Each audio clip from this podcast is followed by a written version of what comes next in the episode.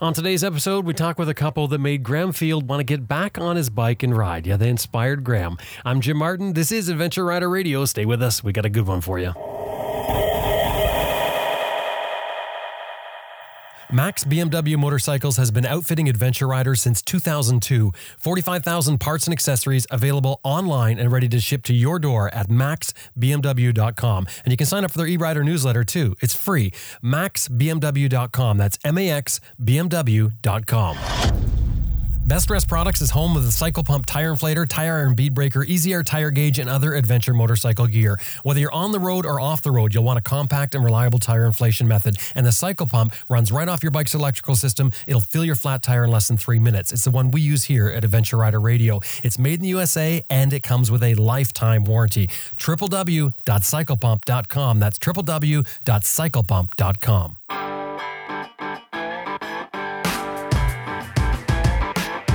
Hi, I'm Sam Manicom. Nick Sanders, Terry Borden, Sandy Borden, Jack Borden, Graham Field, Dustin Vince, Jason Spafford. Lisa Murray, David Peterson, Rachel, Ed March. Glenn Hickstead, Dr. Gregory W. Frazier, Dave Barr, Michelle Lamphere, Tiffany Coates, Herbert Schwartz. Brett Katz, Zoe Cano, Nathan Millward, Graham Hoskins, Joe Rush, Jeremy Kroeker, Simon Thomas. Lisa Thomas, Simon Pavey. Grant Johnson, Robert Wick, Seth Simon, Elizabeth Martin, I'm Carol DeBell, and you're listening to Adventure Rider Radio.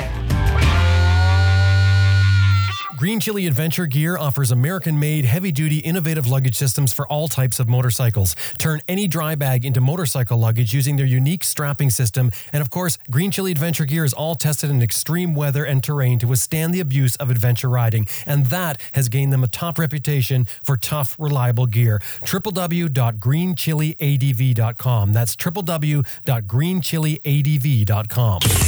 The Moto Breeze chain oiler is powered by wind pressure that automatically adjusts for speed. No electrical or vacuum connections. It delivers oil to your chain with a felt pad that's mounted on your swing arm, which eliminates the problems of exposed nozzles near your sprockets. Get more miles from your chain and sprockets and forget about the messy spray oil. www.motobreeze.com. That's two eyes in there. www.motobreeze.com.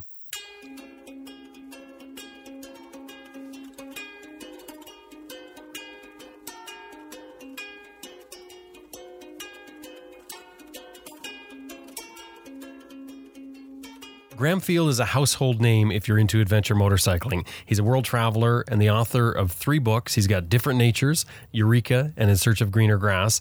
And he's also one of the co hosts on our monthly show that we do called ARR Raw, the roundtable talks of uh, motorcycle travel. Now, Graham's originally from the UK, but a few years back, he moved to Bulgaria and bought a house. And the house that he bought in Bulgaria is just down the road from a place called Moto Camp. Now, Motocamp is sort of a motorcycle traveler's motel with rooms and parking and Wi Fi, that sort of thing. So people come from around the world and stop there to replenish their supplies or fix their bikes or do whatever they have to do. It's a place that Graham likes to go and sort of mingle with other travelers, you know, get a feel for what's going on. Now, for most, Graham Field is a rider that inspires others through his stories of his adventures and through him being on, on ARR Raw. And anytime you see him at a show, he's there to sort of give the message that, you know, there's great things out there. Now, recently, Graham sent me a message saying that he had met this couple at Motocamp and he loved their story. He found them totally refreshing and, they'd sort of rekindled the travel flame for Graham. He said, You got to meet these people. So the next morning, I get Graham Field on the phone, and this is how the conversation went.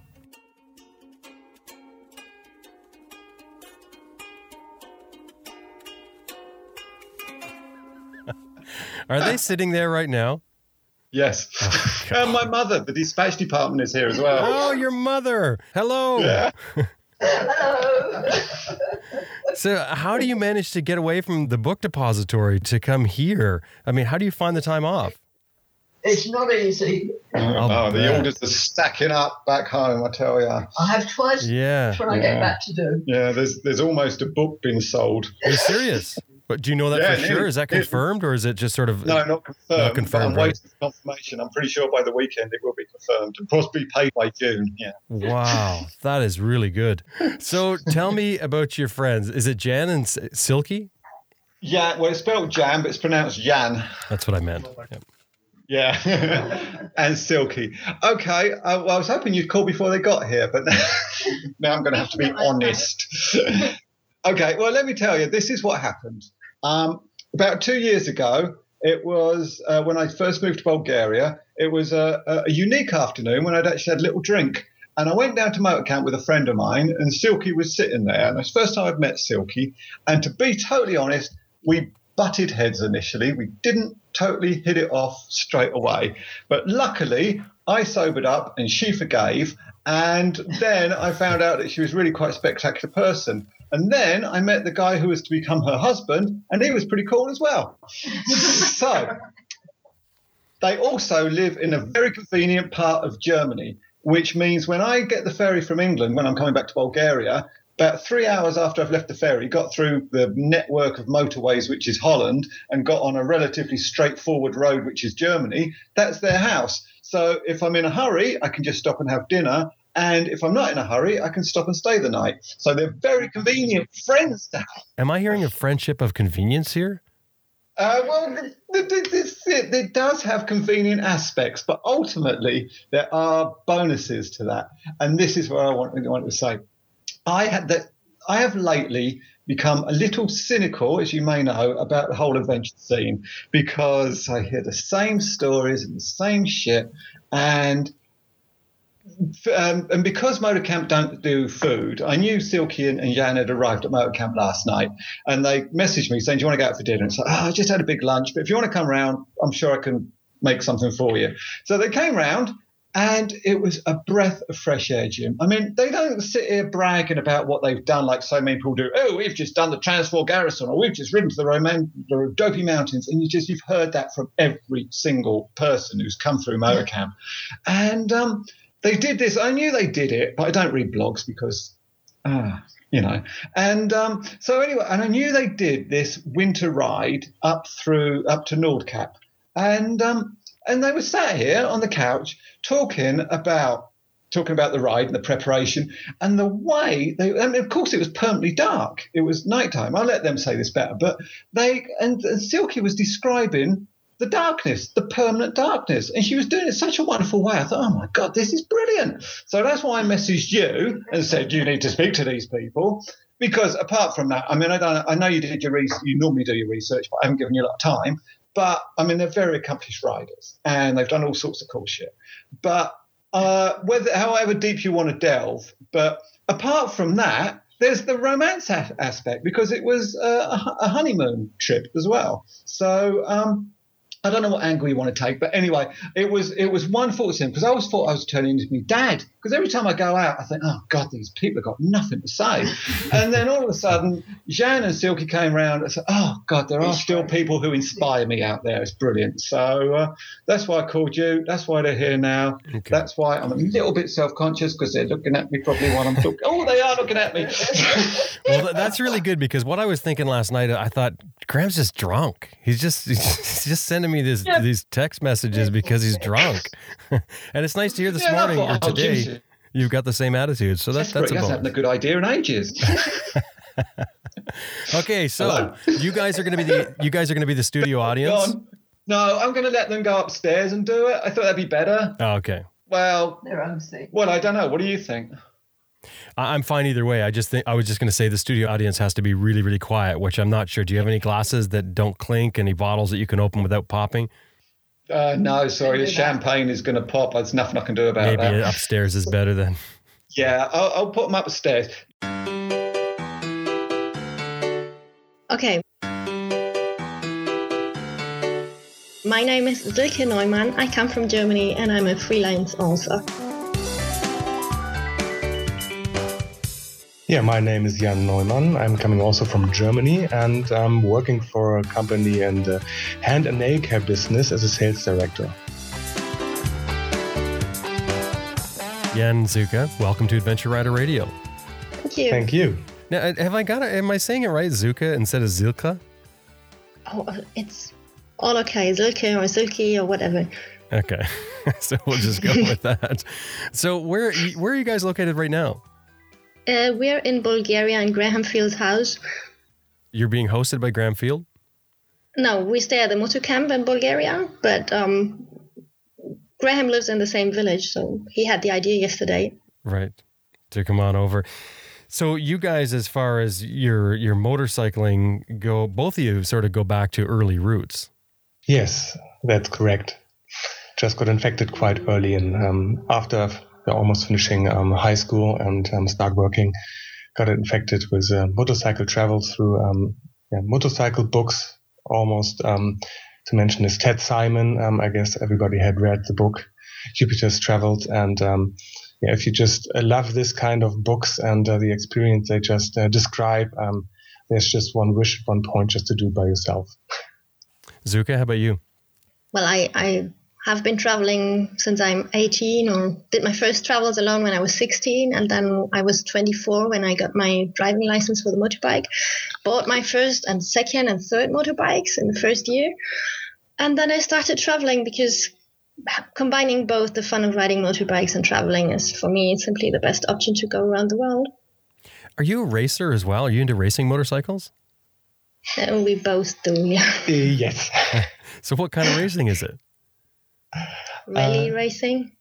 Yes, it's similar, um, like um, almost everybody knows um, from the TV, is the Dakar. Um, rally is the biggest one um, probably we just have here on Earth. Um, it's a little bit too expensive for us, but uh, we have, And too um, hard. and of course too hard. But we've got um, similar, smaller, um, t- yeah, competition um, rallies here in Europe and in Northern Africa, which we just participated. And um, yeah, we love to speed. That's how you guys met, isn't it? Yes. Well, no, hang on, Um, hang on, hang on a second. I don't think that's right accurate because I think it's how you met Zuka, but I don't think Zuka met you. um, the problem was that um, normally you just have um, in the field um, almost men um, riding and um, rallying around, and just a few girls. So um, obviously, all the men know the few girls, but um, the opposite is almost impossible. So I recognized um, the loveliest butt on the rally um, quite early, but um, yeah, it took her almost seven years to really recognize me and to remember my name. But I was just steady um, telling her every time I met her my name. He was riding such an old, ugly bike no one else had. So how could I? how could I see he was my future husband? So, there, so there's several things here. Uh, Zuka is not very easily impressed, obviously. Yan is not that impressive, clearly. but Yan uh, is is incredibly tenacious. I mean, like, that that is. I mean, you stayed at that for a long time.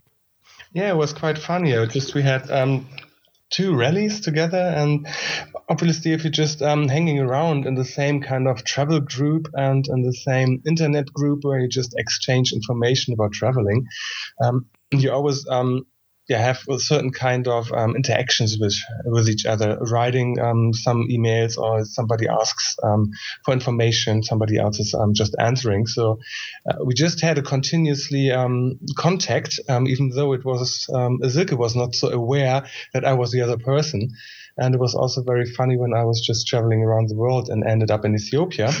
Silke just asked um, if every anybody knows somebody um, who just rents out um, Motorbikes in, in Addis Ababa. yeah, and of course, I was um, right away there, and I knew the guy who just rented out KTM's. So I just answered her, and um, In the hope I would recognize him, but I didn't. yes, There are many Jans traveling around the world on a Yamaha Super Tenere. So who is Jan? so I didn't even get a thank you for informing her. Wow, persistence. That's incredible. But so so it even took longer still before you saw her face to face and and she recognized you. Yes, actually, it was um, in 2013. 2013. There was the um, 30th anniversary of the Yamaha Tenere. In Switzerland. in Switzerland was a huge meeting, um, Europe, um, Europe-wide meeting, and people came from everywhere in Europe.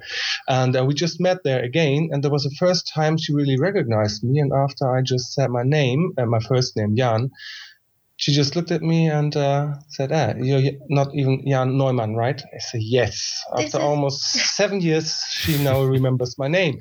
So I was very, very happy that day, and just got a lot of um, beer. He always asked for, for friendship on Facebook, but I never accepted because who is this Jan Neumann? Who could he be? There's so many men riding around me with their helmets on, so who of them is him?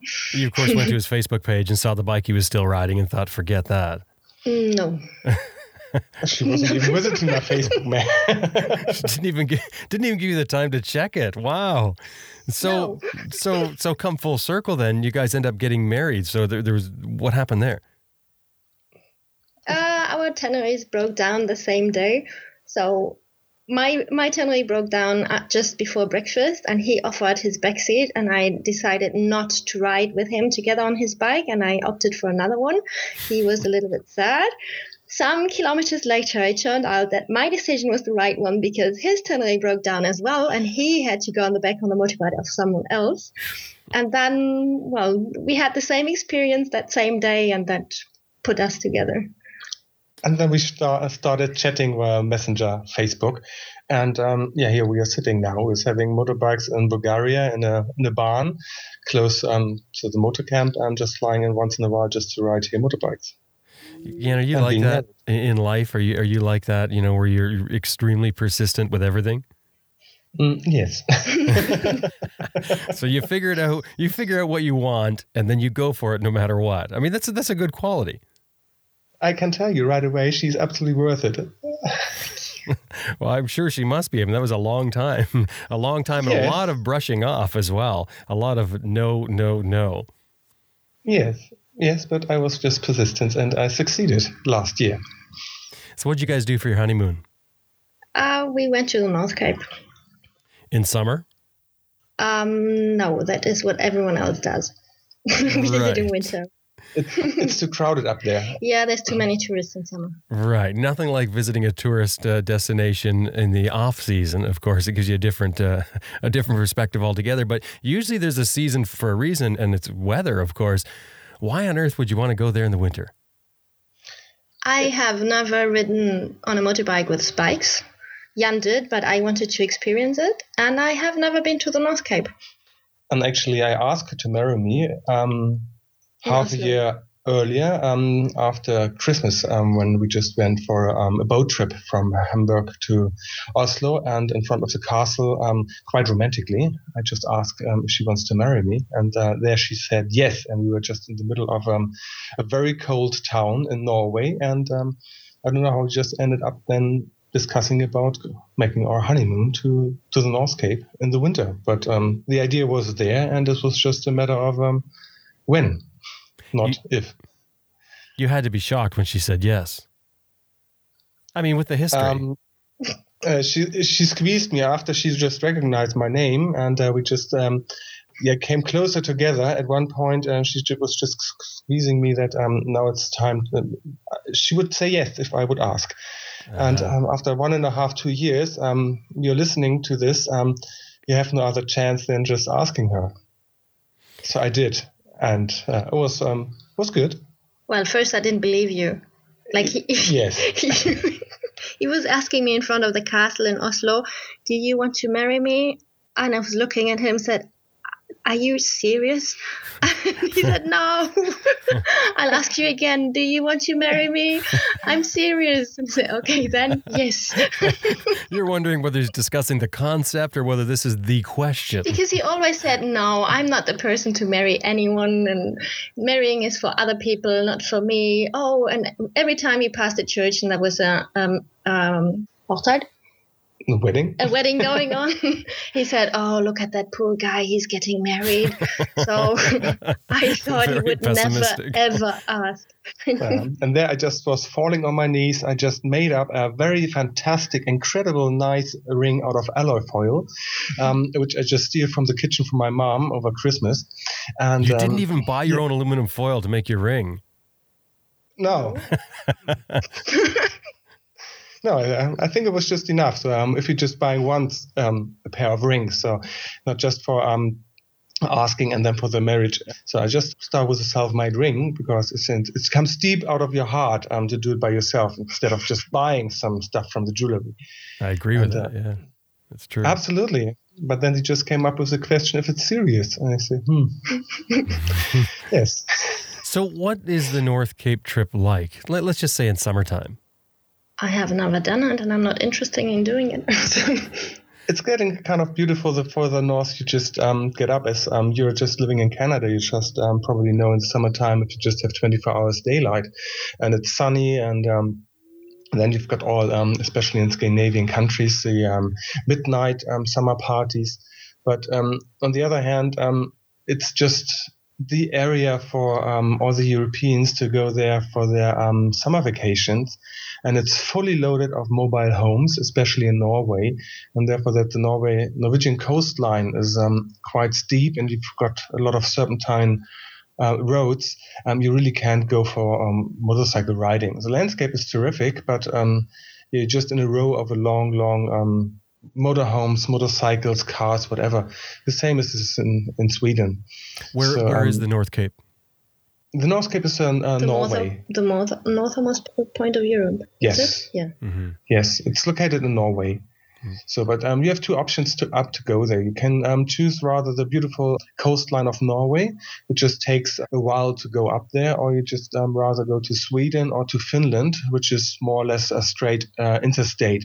So you just have a couple of thousand kilometers to go up, but uh, with the interstate, you just can do it in a few days. And it's open year round. Yes. Yes, yes. The Yes. problem is that in winter, when it's snowing, you need to go in a convoy behind a snowplow because they need to open the road for you. So there's uh, one hour per day where they go if they can open the road and the weather conditions allow it. Do they balk at you showing up on motorcycles to ride this route? No. Mm, no, but it was quite funny on one um, Shell um, gas station. The guy who just filled up our bikes said, "Oh, hmm, interesting. Not so many motorbikes coming um, around these times." and at the t- time he just said it, they were just blasting a few um, yeah, youngsters um, on s- um, his snowmobiles out of the wood, and just doing donuts on the gas station. And we just looked at them and said, "Oh, this must be a lot of fun as well." so it was seven, eight snowmobiles just um, driving around like crazy, and uh, getting off. And I also had a um, like yeah a curious look at our bikes, and uh, probably just uh, thought we might be a little bit crazy.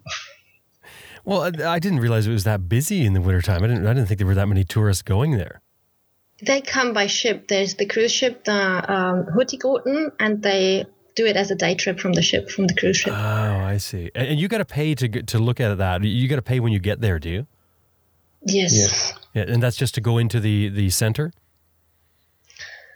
No, that's There's some films and That's for anything. So, so if you pull up outside, you have to pay. Yeah. Yes, um, first they've got um, before you uh, just can enter the parking lot, they've got kind of a booth. We just have to pay first, which was quite funny because we just ended up in a kind of a snowstorm and um, totally dark. And um, then they just ask you for the credit card because you have to pay um, the 40 euros for per two person. um, or per person just to get in, and you're standing there with all your motorcycle gear and trying to get out your card just to pay, and it's kind of a little bit of ridiculous with the convoy. Uh, we were, were, I think, 13 or 14 um, vehicles, and there was nothing more. At that moment, was we were the first ones, but um, afterwards it just came then the the, um, the big coaches from the cruise ships. There were three, four coaches fully loaded with um, boat people from the cruises are also entering the North Cape. Oh. I didn't realize there was cruise ship access to it. I, I thought it was only road uh, access. That means you get some pretty big crowds there at any time. It's around um, 35 kilometers from the next port. yes.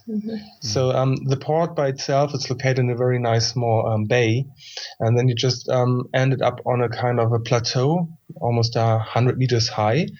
And uh, in the bay, everything's fine. But as far as you're just entering um, the plateau, you just have the icy wind from the um, from the North Pole just coming over. different weather. And within the 30 kilometers, it's just a totally weather change. You just suddenly have temperatures dropping, um, very icy wind, snow. The, the way back from the North Cape was the hardest part of the whole trip. Yes. The- which was? The hardest part of the trip.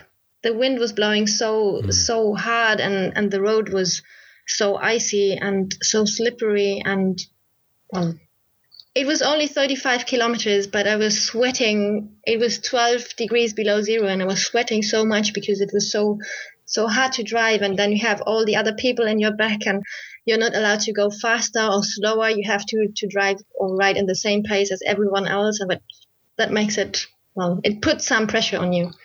Yeah, you, you rode a couple old bikes, and I think they're they're kickstart uh, DR350s, weren't they?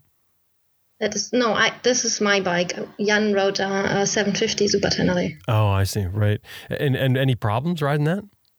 The, the distance? Mm, No, no, not really. No? Um, after we just left the ferry boat in Finland, um, it took me just 45 minute, uh, 45 kilometers just to have my first flat front tire, which was um, very uncomfortable. uh, kind of snake bite I just had. Um, but luckily, we just ended up um, 200 uh, meters away from a restaurant. Uh, we just called friends. We just wanted to visit um, on the um, Baltic Sea coast.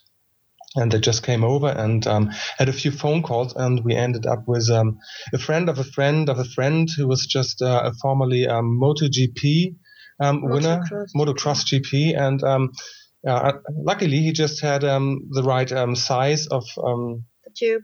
the tube uh, in his um, fabulous, um, well um, organized garage. So it was just a, a break of two and a half hours, and then we just were back on the road. So you rode up to the, the North Cape and then you turned around, and ride back down. Yep. Yes, we went up in Finland, as I um, said before, just to make kilometers and uh, save time, because we just had almost three and a half weeks for the entire trip. And um, went up from Finland to Sweden, Norway, up to the North Cape. And um, to get away from the North Cape, um, we just booked ourselves ticket um, on the Hurtigruten ship to um, another port. And um, from there, we just went down the the coastline of Norway. It was another trip with a boat from the Lofots, on the islands down to um, to Trondheim. Also, just to save up some time because you never know about the conditions of the of the roads, even though the This was not the, no, the original plan because we planned only to go, I don't know, one night on the ship. And then there was a very big storm and the ship couldn't go to any harbor. So we were trapped on the ship for two days. We got an upgrade for our cabin. We got the captain's dinner all for free because there was no harbor we could reach because of the storm. So we saved a lot of kilometers. it was worthwhile being on a honeymoon. Did you guys stay in an ice hotel at one point? Yep. And the famous one in uh, Kiruna. Near Kiruna. Yep. What was that like? That was our official um, wedding night. It was really? That's, sorry for laughing, but it's it's just not something I picture as a, as a wedding night place. So first of all, you're going to ride to the North Cape and you're going to stay in an ice hotel. Well, I guess the other way around. you need to keep very close to each other to keep warm. Ah, you have to love each other.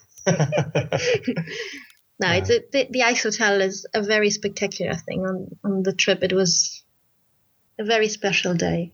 yes, What do they do? What do they do with the? Yeah. What, what do they do for a bed on that? Are you are you actually sleeping on a slab of ice? There must be a huge chunk of insulation or something.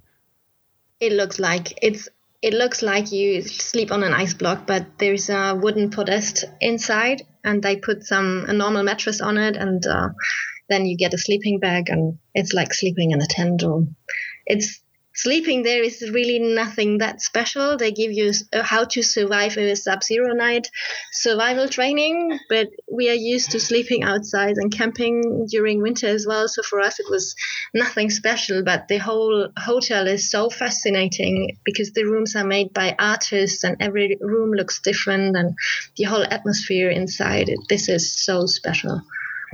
It takes them almost four to six weeks just to build up the entire hotel. And with all the artist rooms, they have um, two artists per room. And it's amazing what they're doing out of it. And then they've got four, 48 rooms and 24 are made out of um, from, from artists. And the rest is then the, yeah, the low budget rooms. Which are nice as well. Yes. And um, it's a very special atmosphere. You also can um, go for a visit, and it's like a museum, and you have to pay a few euros just to enter, but it's very nice. They have a chapel and an ice bar and many ice crystals and chandeliers. It's it's really beautiful. There was a couple um, in traditional Sami clothings Getting married. getting married in the in the chapel with all the guests, which is quite impressive. What other trips have you guys done together? Um, we've been traveling around the Balkan countries last year. What else? We're We to- traveling We nearly went to- every weekend. I We went don't to know. England from for a week with the bikes.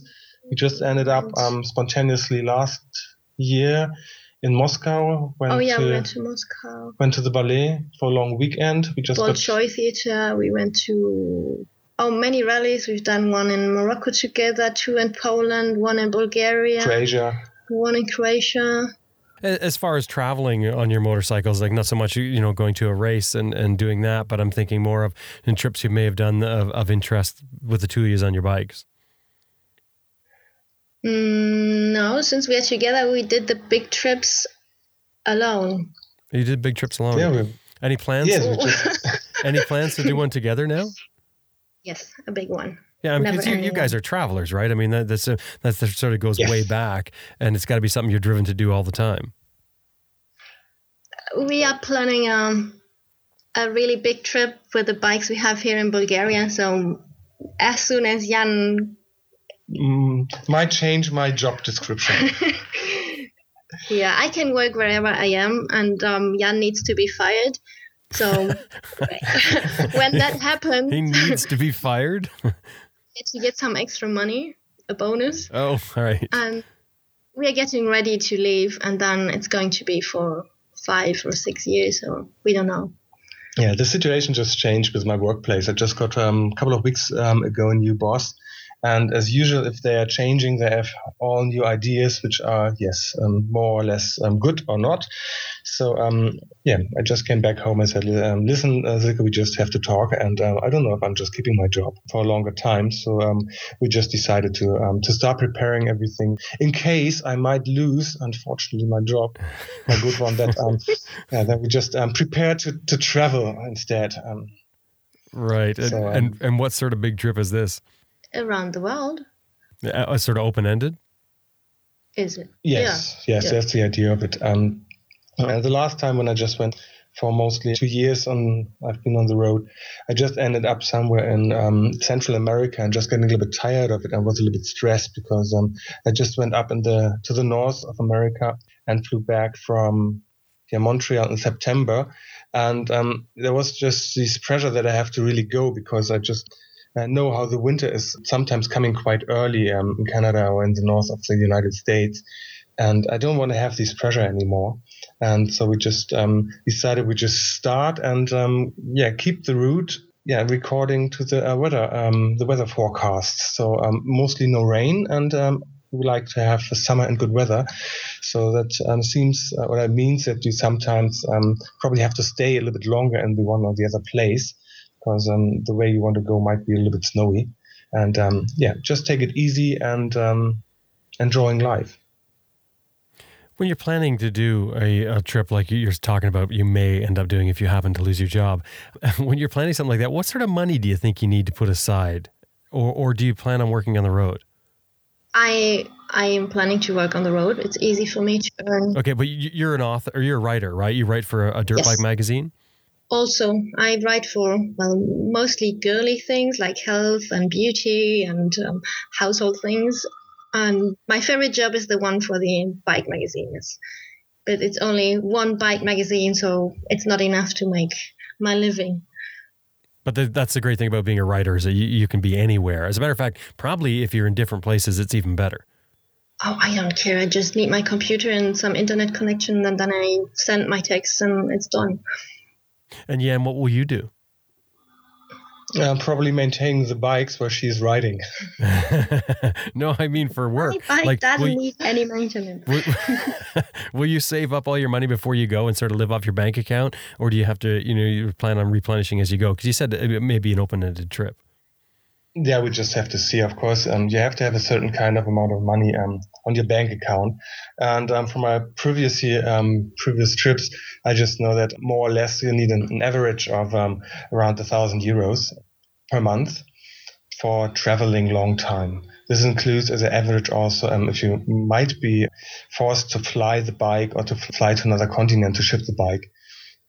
So it's a good average. Um, I just discovered um, if you have a thousand per month, um, you're um, Well- well on the road. You don't have to spend it all, but um, yeah, at one point you just reach the end of Africa, and then you're just ending up in, Ca- uh, in Cape Town, and from there it's just um, the option to going yeah left or right, um, probably Australia or South America, and then you have to ship and to fly.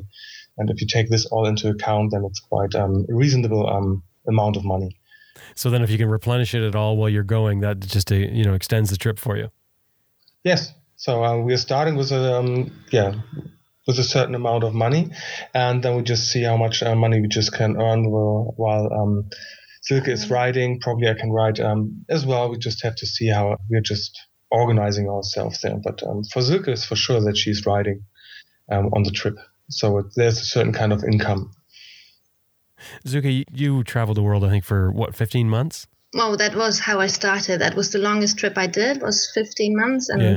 since then I did smaller trips, two months, three months. Like for me, this is smaller trips. For other people, this is the big trip, but for me, it's smaller trips. What do you guys think of the difference between the small trips and the big trips? Is there really a difference other than the obvious thing being the, the time that you're out there? I mean, does it make a difference in the experience? Does it get better the longer you're on the road? For us, yes. Why? Yes. because it's it's a it's a kind of decision you make and this is the a kind of life you live when you're traveling it's not a, a period let's say you leave home for six months and then everything is going to be the same so you keep your apartment don't sell everything you have you have everything when you come back so your car is waiting for you your apartment is there and your job is there this is very different when you decide to sell everything and say goodbye to everyone and then leave and this is your life then traveling this is the big difference I experienced by myself when I just went on my long trip. Uh, more or less the first three, four months, I was just riding to all my friends every probably um, yeah, two weeks. And uh, the longer I was just on my trip, the less I just rode. It was at the end um, every four, five, six weeks. I just wrote a little bit about what's happening, because at one point it's it's just your new life. It's your daily business um, to organize a flight, to organize a shipment, to organize any kind of visas, to organize spare parts getting flown in, whatsoever.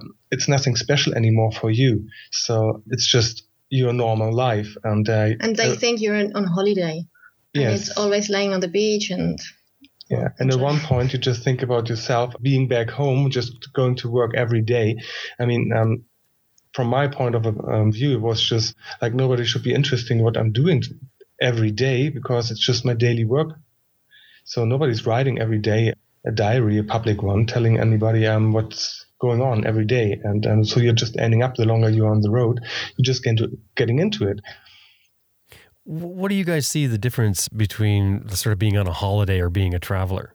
a If you just- holiday is, is um, just a, a a short period it's a more or less pre-organized thing if you're just going on holiday if you're just a three or four weeks holiday you probably know uh, where you want to go um, probably you have um, or you have everything booked in advance yes. you know which hotels you're going which route you're taking everything is reserved on booking.com and So when you're traveling, you're saying that you're, you're sort of winging it. You, you just sort of get up in the morning and decide what you're going to do.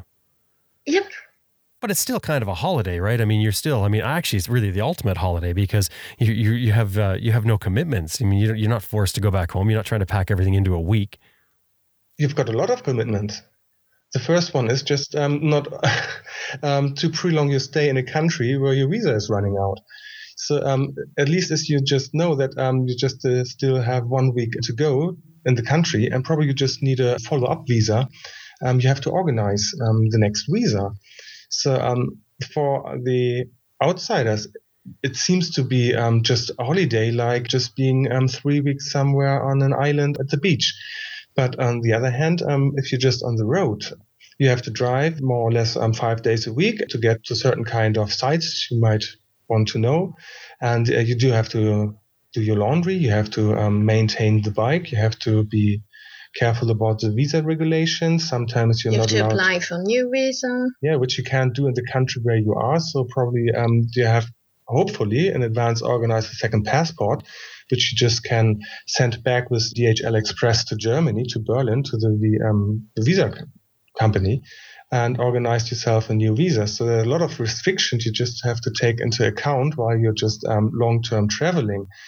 So um, i would say it's six fun. days holidays and one day is work Yes, or office day where you do your laundry organize your trips your visa your everything sometimes spare parts, or sometimes sometimes something breaks down. You have to weld something, and um, you have to weld. okay, I have to weld because I've got the old bikes. he's always riding bikes Thank you.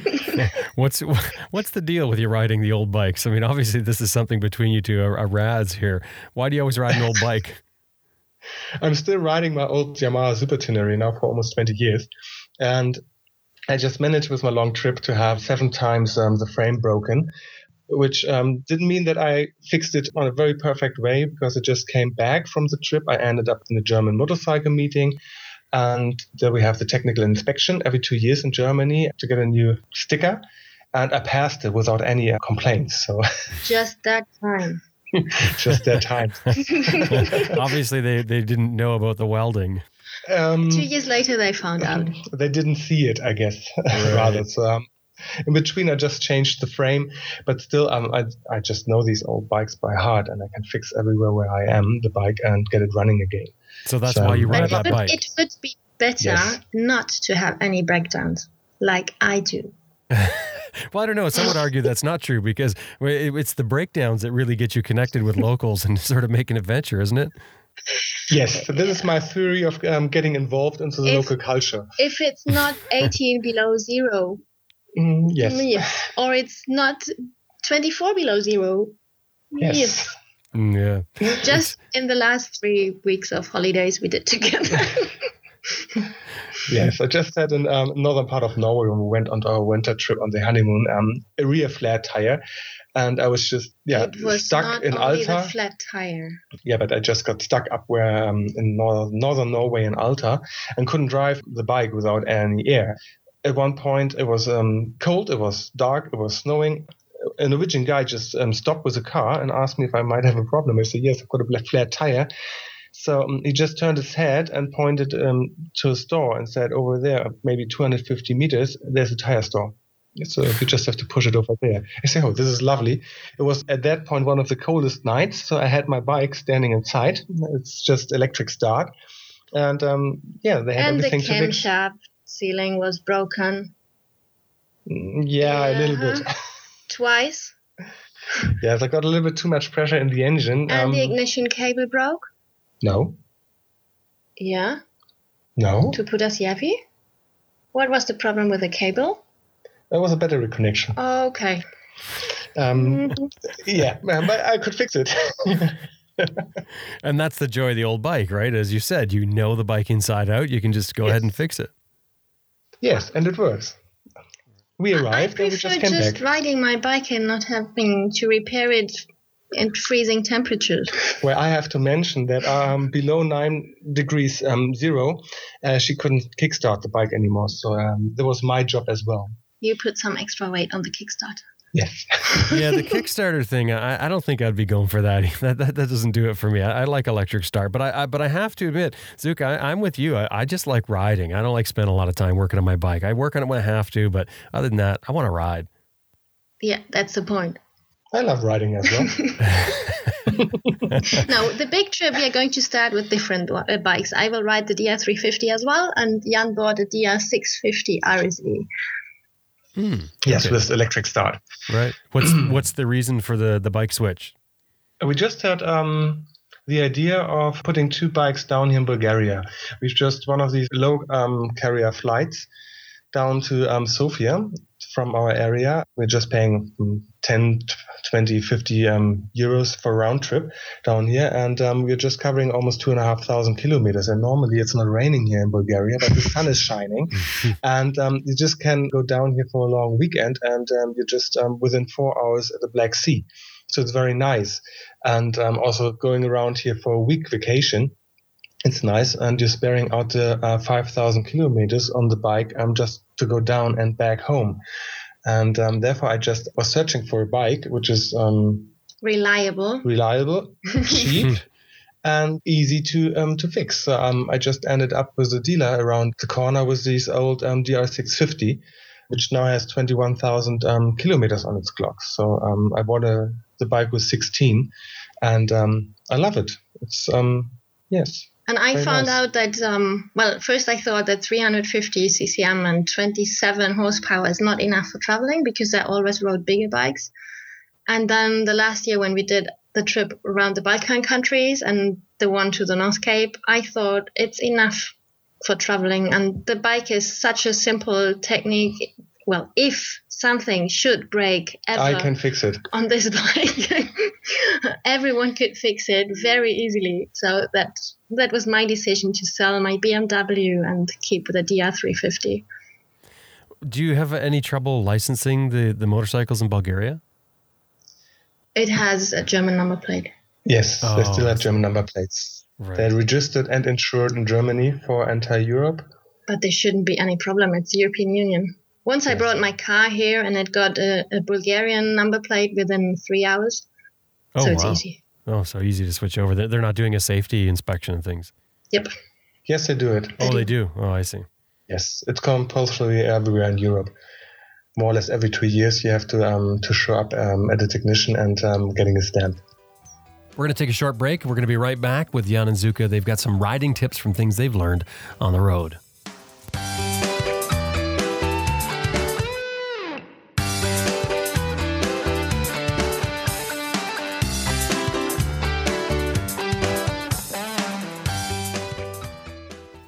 You know, motorcycles are manufactured for the masses. You know, they're done on a production line, obviously, and there's limitations in cost and even use for the average rider that dictate how the parts are made for the bike. In other words, they make them for, you know, people who are going to do average riding, not necessarily serious use.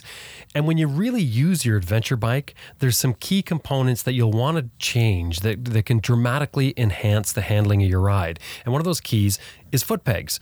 And IMS foot pegs are designed specifically for adventure riding. That means they're unbelievably tough. They're cast certified 17.4 stainless steel. They use certified heat treating, etc. But moreover, IMS foot pegs have aspects built into them that make them perform for adventure riding, like watershed design, which sheds mud and dirt from the peg naturally, or the extra width in areas that helps performance but doesn't hinder the brake and shifter access.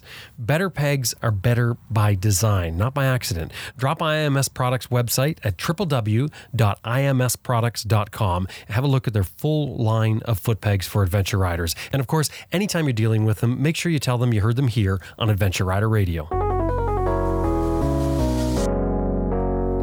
Carrie Doherty is the owner of Motobird Adventures, located in California, and Motobird Adventures does motorcycle tours for women. And Carrie has some three and five day trips running this summer. For July, there's July 22nd to 24th. That's a three day, two night trip called Central Coast California. And with that, you're going to be riding about six or 700 miles, which is about 950 to 1100 kilometers. You'll be staying in hotels. You're going to be doing some wine tasting and pairing, uh, visit a motorcycle museum, a vintage, vintage motorcycle museum. And um, you're even going to be able to take a midnight dip in a mineral hot springs under a full moon. Sounds very cool. This may be a great gift for your wife or significant other, if not for yourself. Also, um, in August, Motobird Adventures has a five day, four night trip called the Lost Coast of California Dual Sport Ride. So drop by their website, have a look at what they've got www.motobirdadventures.com. And, and of course, make sure when you're speaking to them, let them know you heard them here on Adventure Rider Radio. Now back to Jan and Silke with some riding tips they learned from their honeymoon. So are are you guys are you guys fans of riding in the cold? Because you keep you, you talk a lot about riding in the cold. Mm, it's And- something special. It is. Um, if you just have the right gear, it doesn't matter. So um, it's not comparable to um, I'm just going around the corner and it's just five, six, seven degrees um, plus, and um, you just jump into your jeans and put the jacket and your helmet on. Um, then it's getting cold. But if you have the right gear, um, full suits, and we just got um, heated vests and uh, heating grips, nothing really special, but it helps a lot and it makes a lot of fun then driving around in the cold because you're not feeling cold at all. You're not feeling cold, but you enjoy the landscape, and it's really special to ride on, on all those surfaces like ice and snow, and it's so it's so different from anything else you would do normally with your bike, and it's really yeah, the landscape and the colors and everything is so beautiful out there. You said full suits. Is that like a one piece suit you're wearing? Yes, Yes. What, what other sort of Both of special gear do you do you have for um, riding in the cold? we have heated insoles and the shoes and the Heated boots. insoles. Then we have. They're Mhm. very lovely. I have heated gloves. Jan has heated grips. We both have heated jackets, Heated, heated visors. visors. Well, those didn't work that well when it got really cold, but it helped. Yes. And then, no, that's it. Heated insoles. Now that's that's something I haven't tried before. I've seen the heated socks. I haven't even come across heated insoles before. So you're slipping those into your boots? Yep, Yes. And they're connected to the main uh, electric system to the bike. Of Jan. Um, I my used one. the other one. and you just have um, yeah, um, you can um, choose which kind of um, heat you really like. So it's just a call, yeah, a small potty. You just move, and um, then it's getting warmer and warmer, and it's a lot better than heated socks. We just have on the front of the toes um, a small patch which just heats up, and the soles from the the entire um, Boot. boot is just heated up. I use it with batteries because my um, generator of the bike is so small. Yeah, that's what I was going to ask next. Is because you're running that much heated Mm. gear, there's no way your your DR350 is going to power it. This was a big problem because I wanted to connect the heated vest to the generator to the electricity system of the motorbike and the the, The gloves. gloves. And then we added extra light because we were riding in the darkness. So I had to exchange all the lights, all the bulbs, everything on the bike to LED uh, bulbs. And then I had enough electricity for the heated vest, the extra light, and the gloves, but still not enough for warm feet. So I had to buy the uh, battery version. Which is good because when it's cold at the campfire or somewhere outside in winter, when you go to the Christmas market, you still can keep your feet warm. And what do you do for charging the batteries? Oh, they last forever. I bought it's a special system they sell here for high mountain sports. So it's um they were 90 euros. So they keep well, they are supposed to to work 14 hours at 20 degrees below zero. And we were riding around 8 hours at up to 37 degrees below zero, so it's okay. I have always had warm feet. Yeah, and uh, we just stayed all the um, all the time somewhere indoor, in hotels, small huts, um, which just came along, and we had a huge bag with um, a lot of cables and um, Chargers. chargers, and it was quite funny to see when we just entered a room um, what we all had to charge because um, with these kind of temperatures, all these lithium-ion um, batteries, And the cameras. they were just empty like um, within a few um, hours. below 30, the cameras did three pictures Yes. with one battery. right. Well, that's the one thing with lithium ion uh, is that uh, you you have to actually load them up to get them working in the cold. They don't work in the cold very well. So often, what like if, if you have a, a one in your bike to start your bike in the cold, you may find you go to hit the starter, it doesn't start. You actually have to turn the light on, leave the light on for a minute or two, then shut it off, and then turn it back on again, and start it up, and that heats up the battery and it starts right up. It, it is so counterintuitive for what you would think for any battery. Yeah, but we didn't have these batteries in the um, in the bike, but we just had intercom, and um, it was just lasting for half an hour instead of ten um, in the coldness of minus thirty degrees, and um, it was just so vulnerable. Um, the device was just sitting outside on the left um, of the helmet, and uh, there was no cover for the the wind we just had encountered on on the bikes. So um, they We carried some batteries inside of the jacket and Yes, for the cameras. But it was not also the um, the batteries, but with our small compact cameras. Uh, the mechanics didn't even move, so um, they couldn't at the end not um, focus anymore to make a clear picture. it just stopped. So we made some pictures, and really can can see um, in the uh, row of pictures uh, which we made from the temperature, uh, it was just not getting clear anymore Yeah. It was impossible for the camera. So we just put it back into the um, the jacket, to the body, um, to heat it a little bit up to make um, some more pictures um, later on. but for the battery of the bike we never had a problem. No. We thought we would get a problem, so we bought a big um, battery block to jumpstart it. We never needed it, and then we had a special plug from an, at my bike because we thought we could kickstart it every morning. So this is the safety bike, and he, my bike could start then Jan's bike. With jump cables, but, we didn't we need never anything of it. Yeah, well, batteries are always a pain, aren't they? When, when, anytime you're dealing with a cold. But you mentioned um, heated visors. How did you, and you said they didn't work very well. They they're perfect for middle European winter, I think, but Yes. below twenty, they're not working anymore. So whenever you breathe, um, the breath gets ice on the screen, and it's well, you can't see very well, and it's dark around you, and all the cars that come in front of you have their bright lights on, and everything gets reflected. And when you open the visor, you get the really, really biting cold wind into your face, and your eyelashes freeze together and well the visor was not perfect for northern winter. I'm And sure a lot of people also- who are listening to this are thinking, "Wow, that doesn't sound like fun." It was. It, it, it's just the whole experience like when jan experienced it with the frozen eyelashes for the first time and then we were talking on the intercom and he said do you have the same experience when you close your eyes or you blink? You hardly can't open them.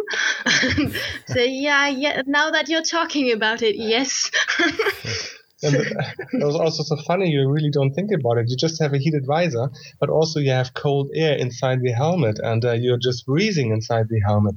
So of course, um, with a heated visor, um, the breeze is just um, yeah, like um, small water drops um, going down on the visor and um, inside to the point that you can't even open the visor anymore. i was locked in my helmet two times because the water that came from the It's visor frozen froze. closed.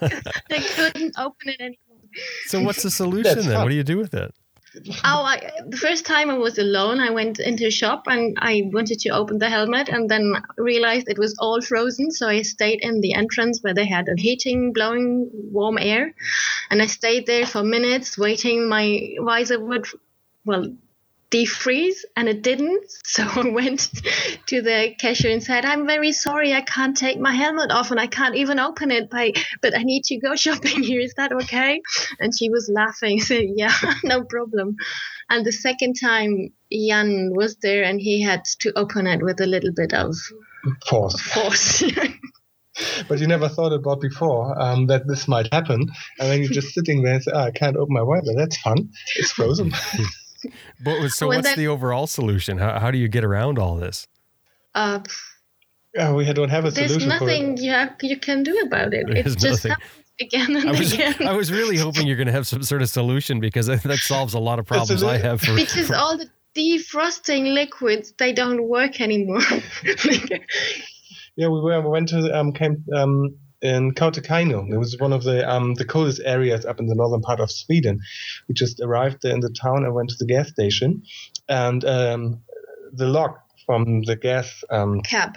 cab was just frozen, a silky spike.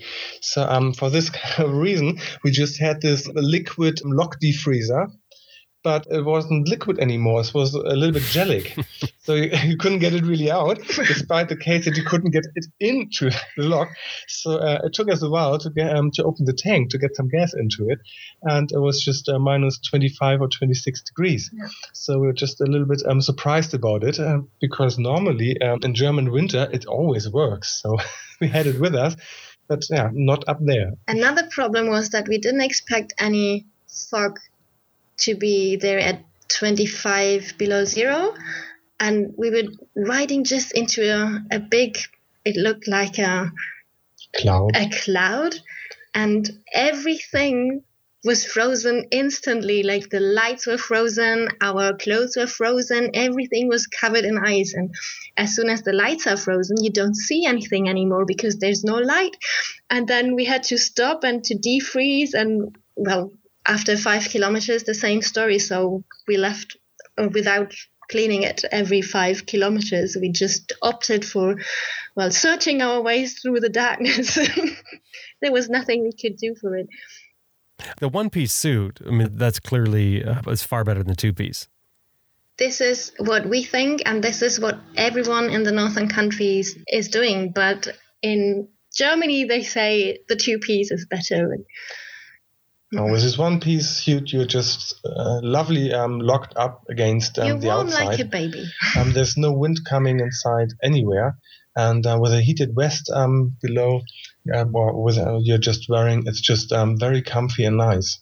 We just got um, huge wind visors around our um, handlebars, so um, down to minus six, seven degrees. I was just still driving with summer gloves and my heated grips because it was so good. Um, after, um, yeah, just afterwards, I just used the big winter gloves. And I put a windscreen on my DR350 to protect me from the cold wind. That helped a lot. But all in all, it's not rocket science. It's easy things you can do at home in your garage. You find that the hand grips are enough to, like the hand grip warmers No. are enough? Jan says yes, I say no. Okay, Yes, so you, for me. you, what you're using like um like the one of the the handlebar muffs or something like that, where you're putting your hands inside them. Uh, we had that as, well, but I had heated gloves. So my hands are not heated from below, but also around the fingertips and on the back, everywhere. And from the heated grips, you just have the heat from from the inside. So There's a special company in Germany who are just um, producing high-end glasses, very small, tiny um, wires inside, like you just know from the heated seats from cars. So you just have all around your hand and your fingers a very large, warm um, I used them for over 10 years and they never broke. So Yeah, Yeah. that's really good. I Because that's tried what I many, find. many. Many Sorry? gloves. yeah, many, many brands of heated gloves, but those were really, they last since 10 years. So Anything to do with your your bikes that you've found that works well for cold weather riding? full synthetic oil, which was um, really good. So um, you really could feel with a kickstart um, with a minus 20 and minus 25 that it's got a little bit thicker when you started kicking it. But um, it still worked. it absolutely was um, terrifically working, and we just had no oil usage at all during the entire trip, even though we just had this such old bikes.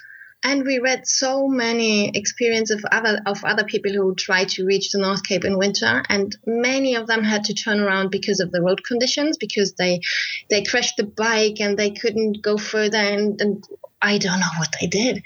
We just put knobbly tires, knobby ti- tires, the motocross tires on it, and then put the spikes into them. So we were perfect for all road conditions. When there was deep snow, we used the knobby tires. When there was ice, we had the spikes. We had no crashes. We had no no difficulties. It was Yes, easy riding. but we also um, had um, almost six 600 spikes per bike. 580, 58, yeah, Yeah, on my bike. Wow. And we had to screw them in by hand. How many spikes per knob are you putting in? It depends Um, on the size. On the rear, we just had um, two per knobby. Uh, there were um, three, uh, was it five knobblies in a row. On the outside, um, just one spike, and um, then within the um, the three ones in the middle, they were um, double spiked. On the rear and on the front, we just had uh, one um, spike per knobbly. The thing is, though, you guys are, are racers. I mean, you're used to riding around and stuff that's slippery and, and really um, handling your bike different than most street riders, which is probably another reason that you make it to the, the North Cape in the middle of winter without an issue. This is the reason because we didn't fall or crash. Mhm. because we are used to the bike going somewhere else as we told him to do or slip around and then keep control on it but um, i think everyone can do it in a well slower pace maybe or with more days It just gives us um, probably an advantage because we know how um, yeah bikes react if you're just driving in sand or in mud and you're just um, sliding a little bit around. But um, in the northern part, um, on these icy roads, um, every day you just learn to know um, how to handle your bike in a new way because every day the surface surface uh, just is different. Sometimes frozen, several sometimes times per day it changes Yes.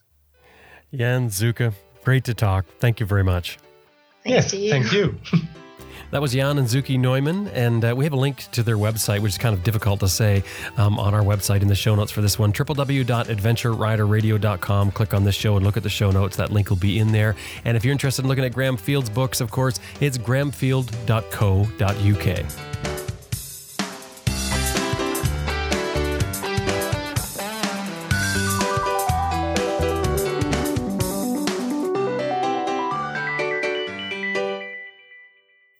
Max BMW Motorcycles has been outfitting adventure riders since 2002. 45,000 parts and accessories available online and ready to ship to your door at maxbmw.com. And you can sign up for their e-rider newsletter too. It's free.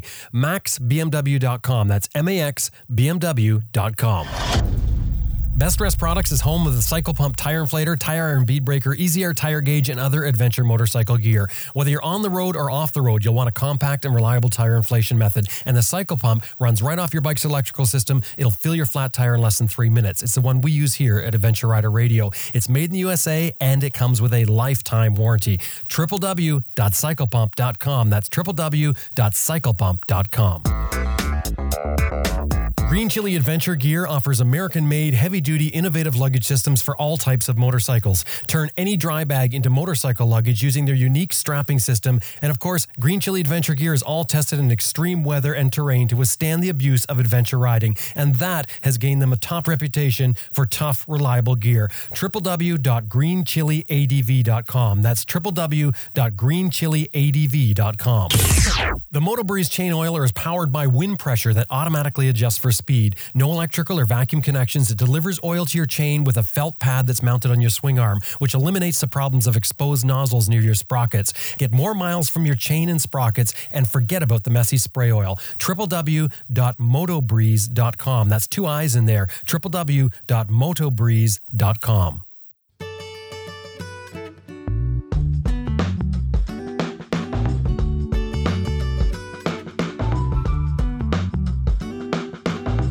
Well, that about wraps up another episode of Adventure Rider Radio, and we sure hope you enjoyed listening to it as much as we did making it. Special thanks to our producer, Elizabeth Martin, and of course to you, the listener. Thank you very much.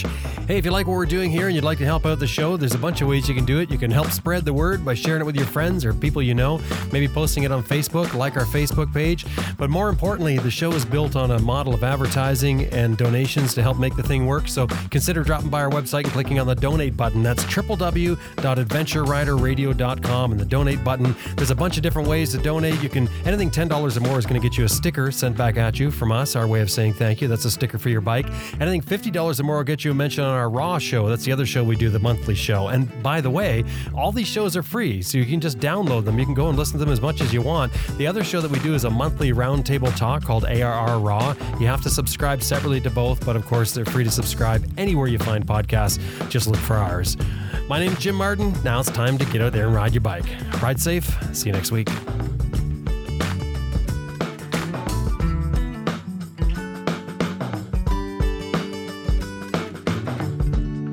This is Scooter Transky uh, coming to you from Adventure Rider Radio.